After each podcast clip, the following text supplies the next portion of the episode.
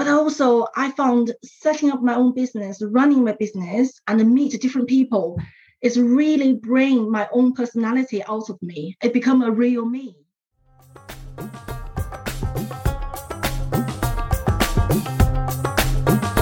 Hi, I'm Jessica. And I'm Girish. And this is the Destiny Benders podcast, where we explore the impact of international education on the lives of students and professionals from across the globe. It's a podcast for international educators, by international educators, and about international educators. And in each episode, we'll be meeting with Destiny Benders of our industry We'll look beyond the job title and really get to know the people whose mission it is to change lives and bend destinies.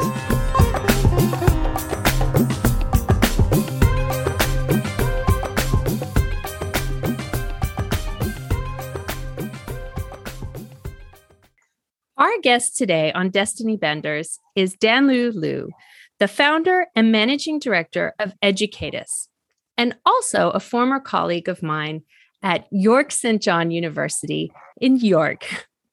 Dan Danlu, thank you so much for joining us today. And I'm so excited you're a guest. It's great to see you again.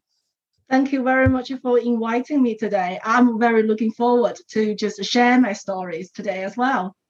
Yeah, thank you, Dan Danlu. And you know, we haven't had a chance to meet with this the first time I'm seeing you, meeting you. So if you can just kick us off and, and tell us a little bit about your journey and where you came from and what led you to do what you're doing today. All right. It can be a little bit long story, but I started at the very first beginning. So I came to the UK in 2003. That is about 19 years ago. So I came to the UK as an international student, as many of the international students who came from China. Um, before I came to the UK, I was working as an educational correspondent for a TV channel. Um, my first degree I did in China, which is uh, English literature. So, uh, as many of the students at that time, we're always thinking about to go to study overseas is a trend at that time already, back in 1990s, you know, late 1990s, early 2000. However, um, at that time, my main target university is actually in America. So I applied to university in America. I uh, took the entrance exams. I applied, I got an offer letter, but unfortunately, 9 11 happened. And then that stopped me why I didn't go to America. And then that's why I actually stayed in China, worked for uh, um, the TV channel. I always want to be a correspondent. That's sort of my dream, my dream job. And actually, I want to be a war correspondent as well. I thought that's exciting. I like the bullets fly behind me. And then that's so exciting, interesting. But um, yeah, after I joined the, uh, the, the, the TV channel in China, I've been put into an education correspondent just because I can speak a little bit better than English than most of the people. And then uh, going study overseas at that time is quite popular, is a trendy topic. So we got a program called Study Overseas. And my main my main job is um, interview the people who work at British Council, different uh, embassies, education sections, and then basically talked about study overseas, overseas universities, how they can prepare to go study overseas as well. So I worked for two years, and then uh, um, I thought maybe it's time for me to go as well. I talked long enough, two years, and then that's why I came to study, chose to study in the UK. And uh, one of the main reason is I thought master degree in the UK is only one year, short and sweet, and it doesn't have that much financial pressure. I know UK education system is a little bit better because of my job.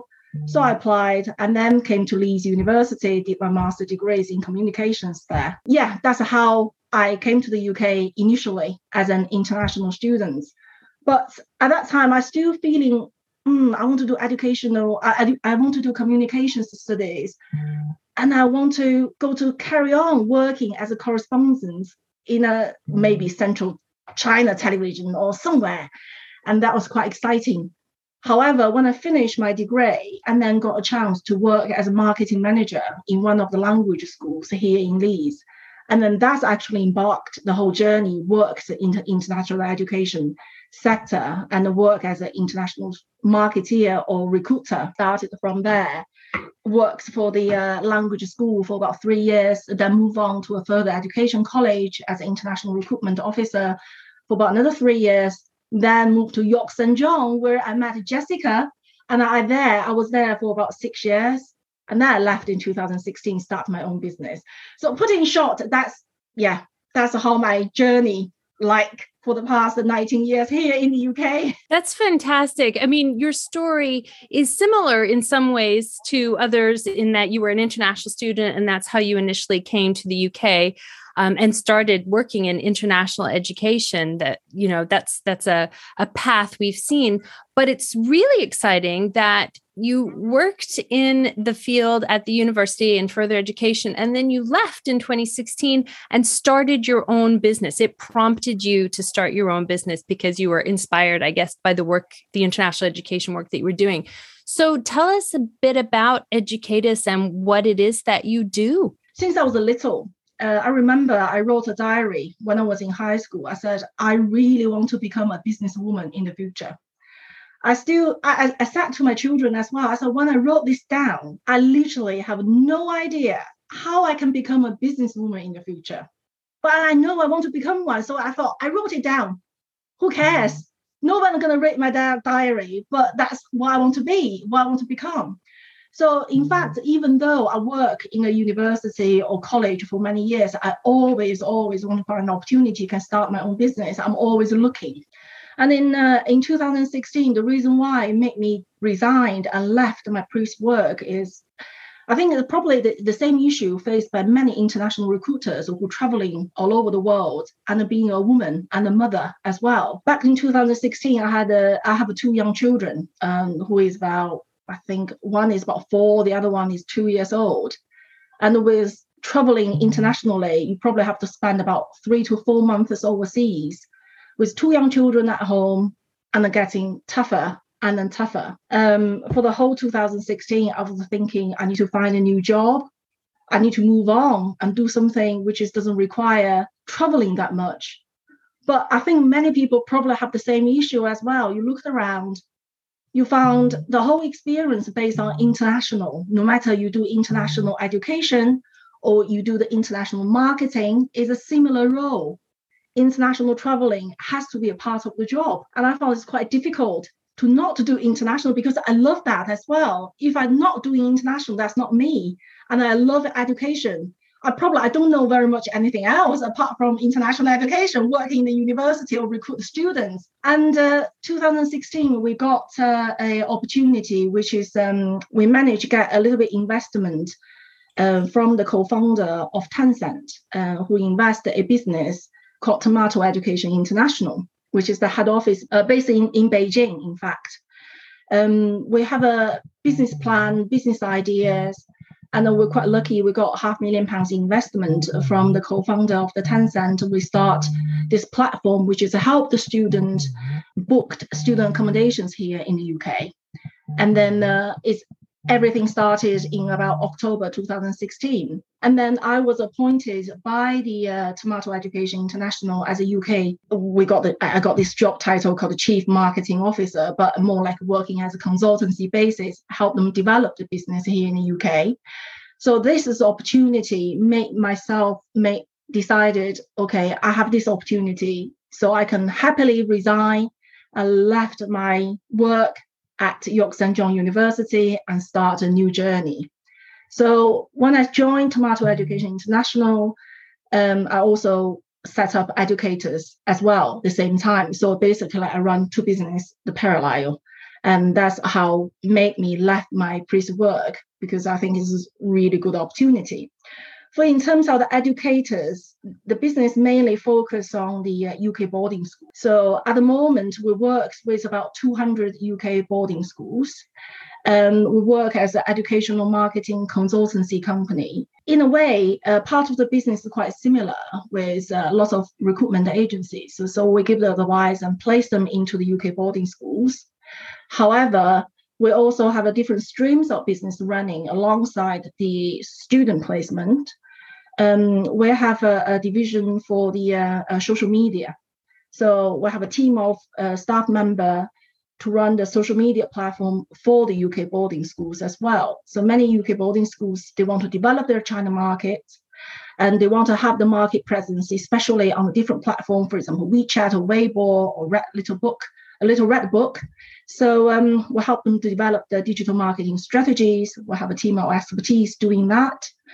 Um, but also uh, uh, we help some of the UK boarding schools set up set up their China offices as well. It's a little bit like local representatives. So it's similar like what I did before for the universities, develop their markets in the target countries. But also we also have um, uh, part of the business we do a tutoring for the uh, for the students as well. So that's basically what education uh, Edukatus business what it look like but it's actually evolved from very first beginning we have a few students and place them into uk boarding schools and gradually grow to to the size and then the services we offer today well, that's exciting, Dan. As a fellow entrepreneur, I, I, resonate with some of the work that you're doing and the things that we do. And I know the journey can be um, challenging, right? Mm. First get started.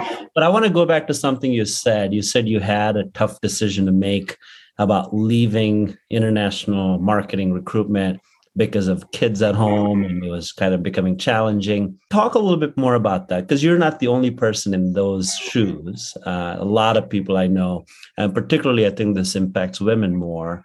Uh, who are in the business and our field is heavily you know women dominated and and, and when they get into those uh, situations where they have to make some decisions how was it? How challenging was that as you were considering that and going, man, I need to give up something that I absolutely love, but I also have a commitment and a family that I want to commit myself to. So maybe tell a little bit more about that. Yeah, I mean, for working in the international or working in the education sector, especially the international sector, we can see a lot of women. It's a uh, more women dominated rather than men dominated industry. However, interesting enough, from my own experience, maybe it's not true. I see lots of people, male, who are in the senior position rather than female. I think it's for international marketeer or international recruiter. When we first start, when I first start this role, I was so excited because I was young and be able to traveling all over the world on behalf of the university, meet different people. It was an amazing job. I cannot think about any job better than this. I absolutely loved every single piece of the job.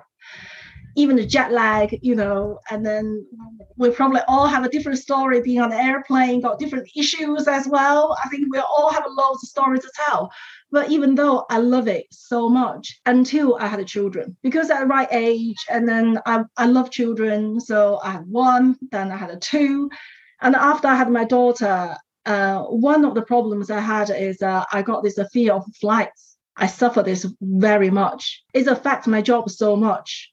Um, I think it's one of the reason is because I worry about my children. And I don't know, being on the airplane for seven or eight or 10 hours, what's going to happen? I think is um, affect my um, mental well-being for quite a while. I was doing absolutely everything, try to just overcome this. Um, eventually will ease off, and I have, but during that period of time is so hard and so difficult. I think there's one thing I found is quite difficult after I had a um, my, my daughter, my second child. After I had my son, it was absolutely fine. But just after I had my daughter, I had this really, really badly. Um, but uh, the second thing I found is um, while I was pregnant, while I was on maternity leave, I missed quite a lot of opportunity.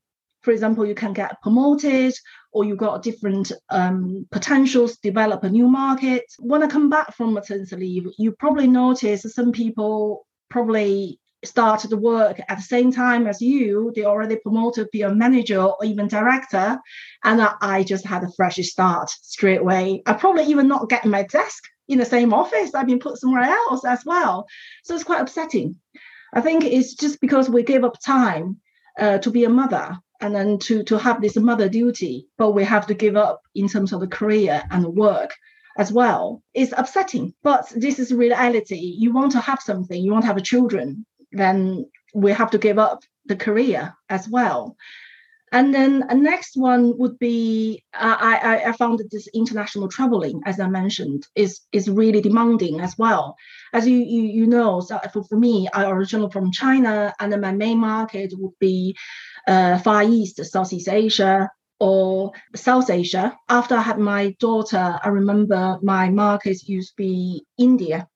And for that vast country, normally I spend about two to three weeks per journey, um, per trip to visit different cities and then to meet partners. That means two, three weeks, I, I can't see my children. And then when they were really, really young, it just become really, really difficult. So yeah, mix all of this. I think I have to find some opportunity to make it change because otherwise it just it just cannot work because I put too much pressure on my partner. And at that time, we we're quite lucky. We got a nanny at home, but nanny never the same as the mother or father. So I think that's that's the time I found I have to make change. But I believe not only me having this problem. I think many people, especially as a woman, uh, you want to have a family, or especially women who have children or who just become a new mom, we all have the exactly the same problem, and we have to find a solution how we be able to overcome it, and uh, how maybe we be able to work as a full-time mom and look after our career, but at the same time look after our children. Yeah, considering combine all of this, so that's why back in 2016, I think I have to think about how we're going to make this change. I tried. I, I tried to work with the headhunters, uh, look for different jobs. I went for job interviews.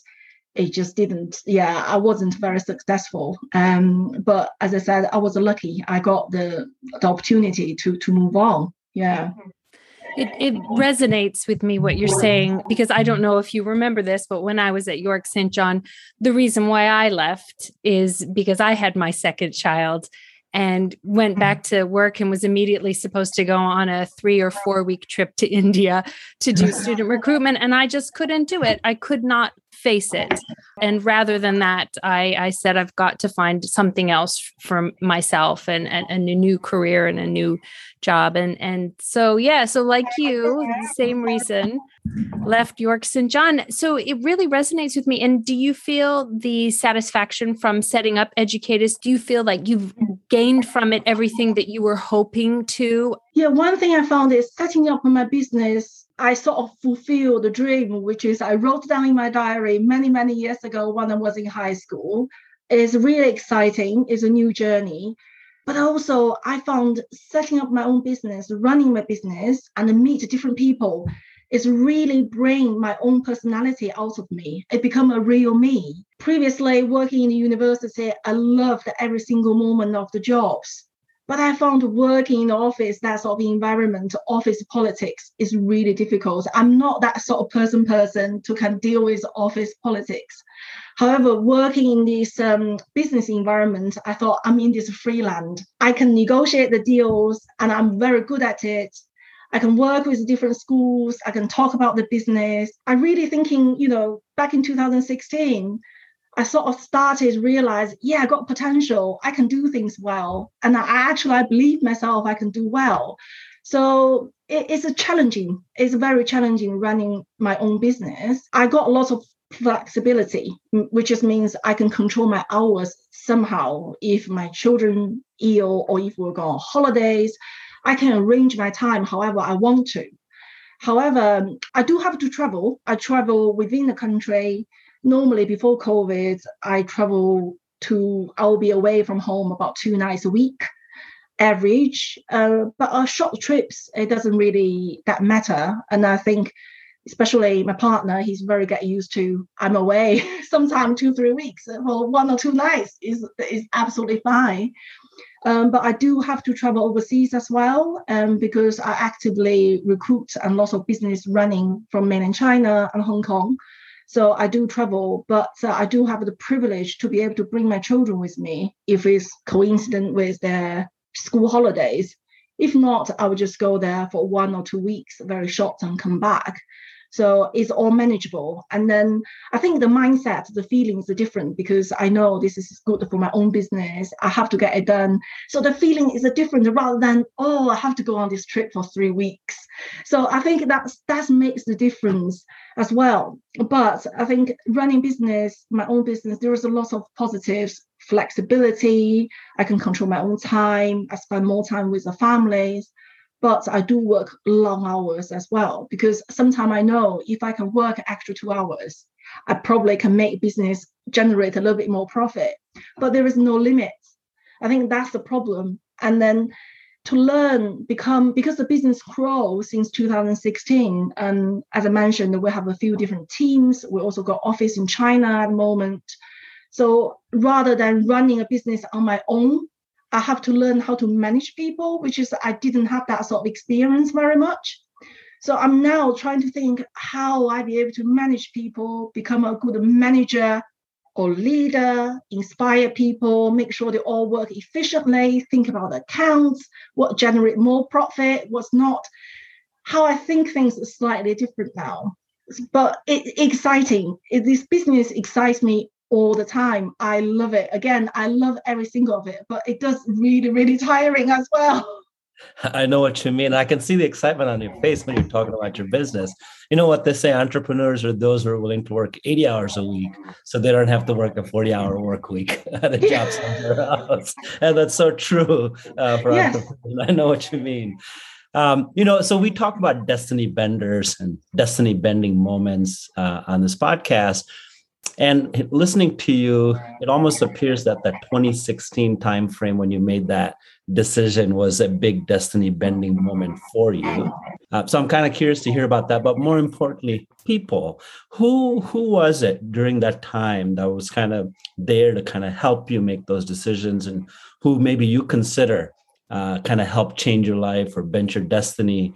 And in the same vein as the work that you do now, you just talked about your staff and being a leader do you find yourself in a, in a position where you're bending other people's destinies or changing lives it's an interesting question. Looking back, I think it's every single step of the journey, we always have somebody there to influence our decisions. I think that person can be one, can be two, can be the family members, or can be something you watch or saw on the television. I think that's really important. I mean, I want to go back a little bit further because uh, the reason why I want to be an education correspondent is because the whole family, we work in this sort of area. I always inspired by my own family members who work for the newspapers or magazines as a journalist. So I always want to become one. And after I become education correspondent, I got the opportunity that work in the international education field. I still remember this person. Uh, I'm not sure if I could re- uh, mention the name or not. He used work for British Council uh, for the uh, the manage the business in China called Andrew Disbury. I interviewed him in 2001. At that time, he talked about international education. He, he talked about the UK education system. I still remember I borrowed a tape from British Council, which is the so showcase the few UK universities, including Oxford, Lancaster University, Leeds University. However, for Leeds University, it mentioned the communication studies. So that's why me chose Leeds University and study communication studies. But looking back now, probably they paid quite a lot of money to the British Council to be showcased on this tape and then, you know, get promoted and across the country at that time. I think at that time, I think this person definitely helped make my decision I want to go to UK and which university I should choose. But along the journey, I think when I was working for further education and then then move on to York St. John, the those people, either my line manager or my colleagues, inspired and thinking this is what direction you should go, and then how you're going to move along. I mean, when I was working at York St. John, as what Jessica mentioned, she left a couple of years, few years before me. I think that movement inspired me as well. You know, we don't have to be in one place all the time. If it's a situation change, let's think about outside the box. You could move on. There is many other jobs you could do. I think there's many people sort of will help us to to make different decisions and inspire. I remember when I was back in 2011, I think I traveled to Cambodia uh, on behalf of the York St. John University. And at that time, Cambodia just opened up to the market for UK education. It's very unfamiliar in terms of UK education. And I went there. I remember, Jessica, you, you recommend Cambodia as a potential market as well. I was going to say, I remember you going on that trip. yes, yes. And then I, I've been to Cambodia a few times, and there was a, um, a couple of girls who work in the agencies we worked with. And uh, um, there is a one particular girl we still have a contact with. Now she lives in the UK.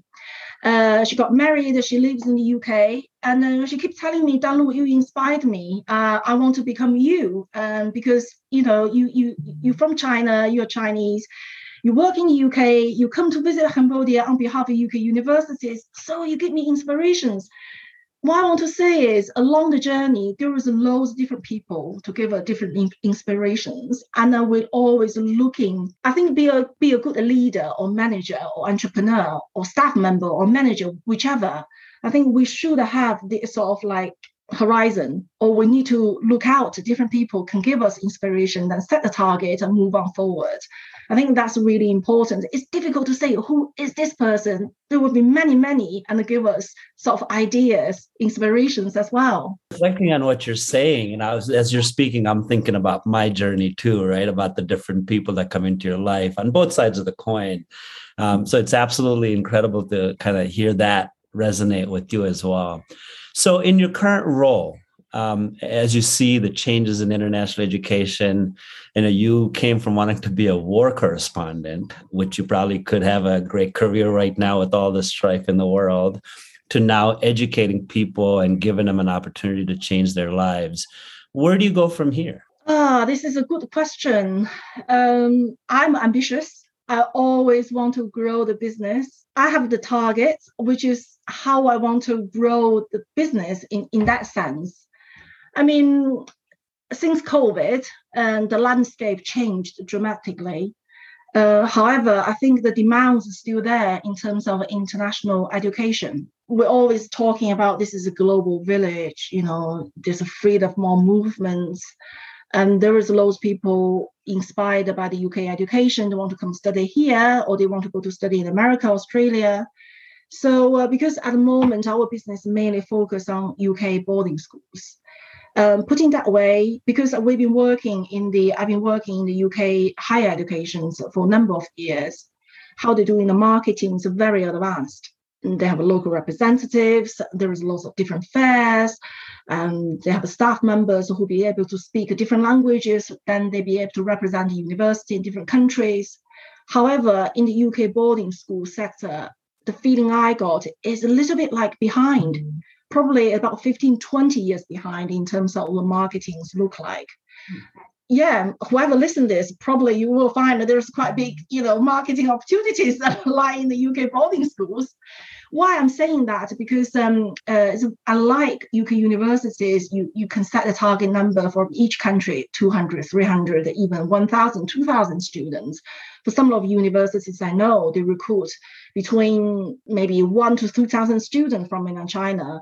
If for, for low ranking universities, maybe you can recruit about two to 300 universities from China. So the volumes are big. So that's why they can invest heavily in terms of the marketing because the investment returns very good. However, in the UK boarding schools, probably each boarding school we're talking about recruit five to 10 students from each country. And some of the schools put a cap on the top of the nationality because the reputation about UK uh, boarding school is the dynamic and the, the authentic UK education. So they can't really invest heavily in terms of marketing. And in terms of that UK boarding school industry is very different with UK higher education is they don't really understand the market well enough compared to UK edu- uh, higher education. So that's why what I'm trying to do is I, I work quite closely with, uh, for example, the um, British Boarding School Network, help them, give them the information about social media, marketing information, and then the main aim, what I want to do is I want to help more UK boarding schools to be able to develop market in China and then become for example, maybe provide a lunch pad for them. I think that's the way be able to drive the whole business going forward as well. But also, um, we're doing quite a lot educational type of work in China. Tell people what the UK education system look like. We all understand undergraduate. We all understand postgraduate. Very straightforward. But Jessica, you have children studying in this country. You know how complicated it can be. What's the key stage one, what's the key stage two, what the GCSE means, what's A level, how to choose the subjects? Can be very confusing. And then not many people knows about it at all. Even people who live here found it really confusing. Let, let alone for the people who live another country. So we, at the moment, for our business, we work with a lot of business partners and individual clients in China to educate them, make them understand the education system a bit better. But also, we're trying to help more UK boarding schools to launch themselves in, in China as well, but at very low cost, make it affordable and viable.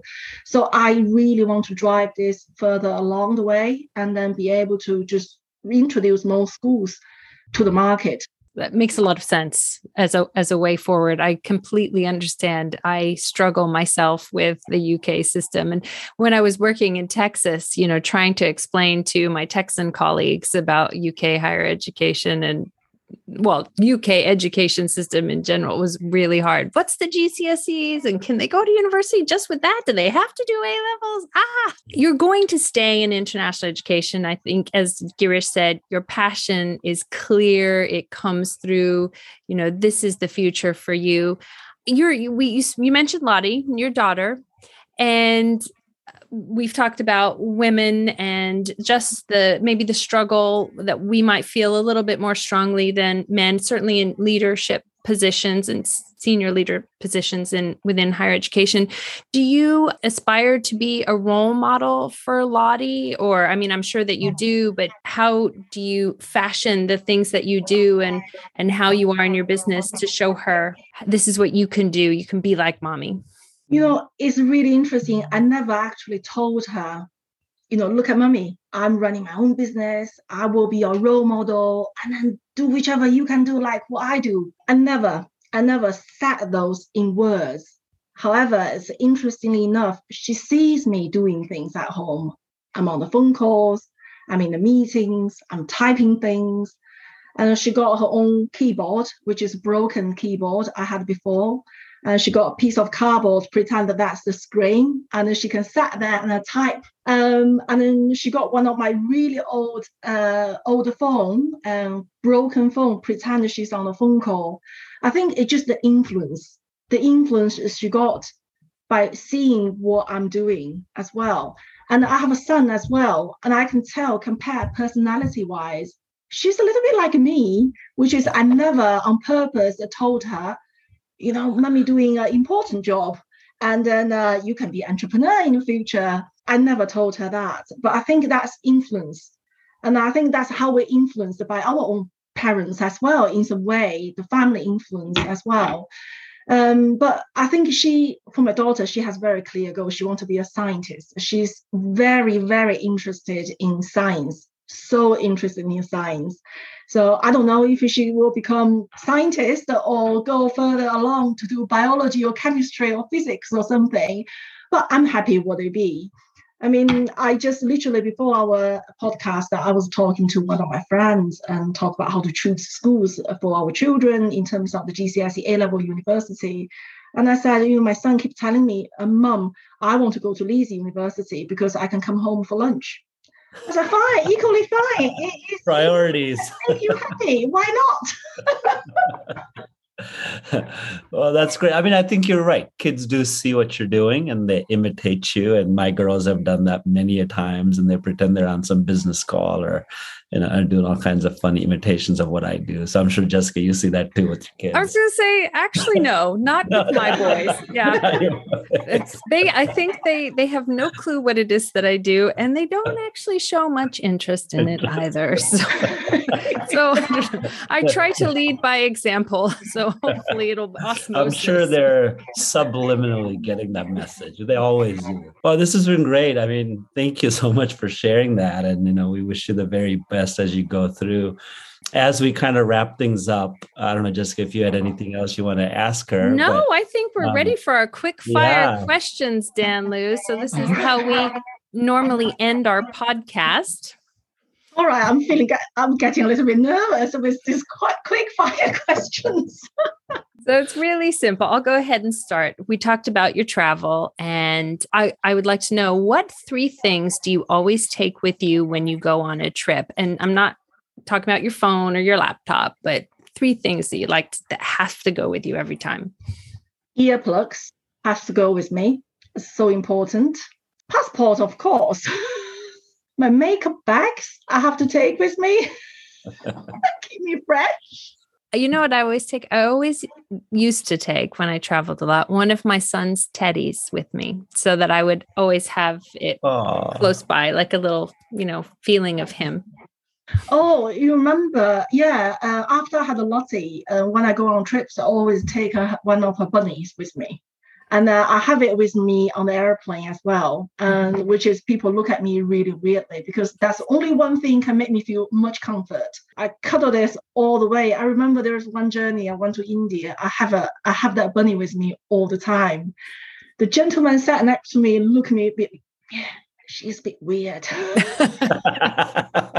Here's a grown woman with a little yeah. bunny. But I always pack a book always pack a book. I found this quite important. Just just keep me entertained and um, keep me going. So it sounds like you've traveled quite a bit, particularly in Asia. Uh, you know, you mentioned Cambodia, you mentioned India several times. Any place that's your favorite in that part of the world that you are just dying to get back to when things go back to normal? I want to go to Cambodia. It always has a special place in my heart. I think it's one of the reasons is the people I met there they're so nice and we still keep in touch after so many years that I left my previous job. But also, I think it's kind of really nice, cute, and cool place as well. And some of the area has not been developed properly back to about 10 years ago. I haven't been there for quite a long time.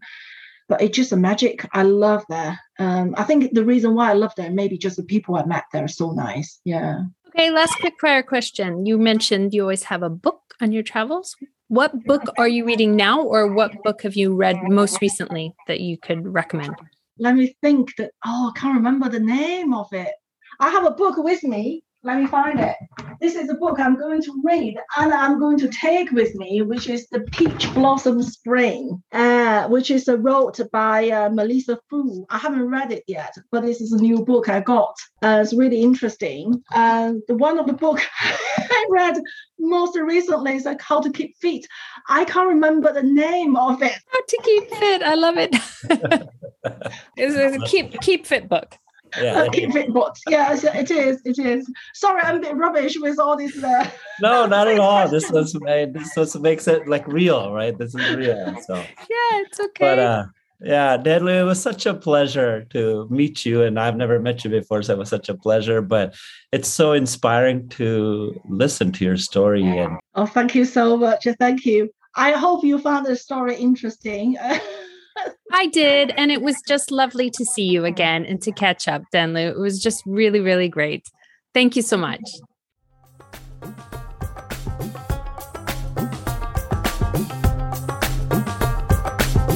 Next week, we speak with Christina Thompson, Director of Partnership Development and Diversity Initiatives at Barcelona SAE and founder at Compare Global Education Network.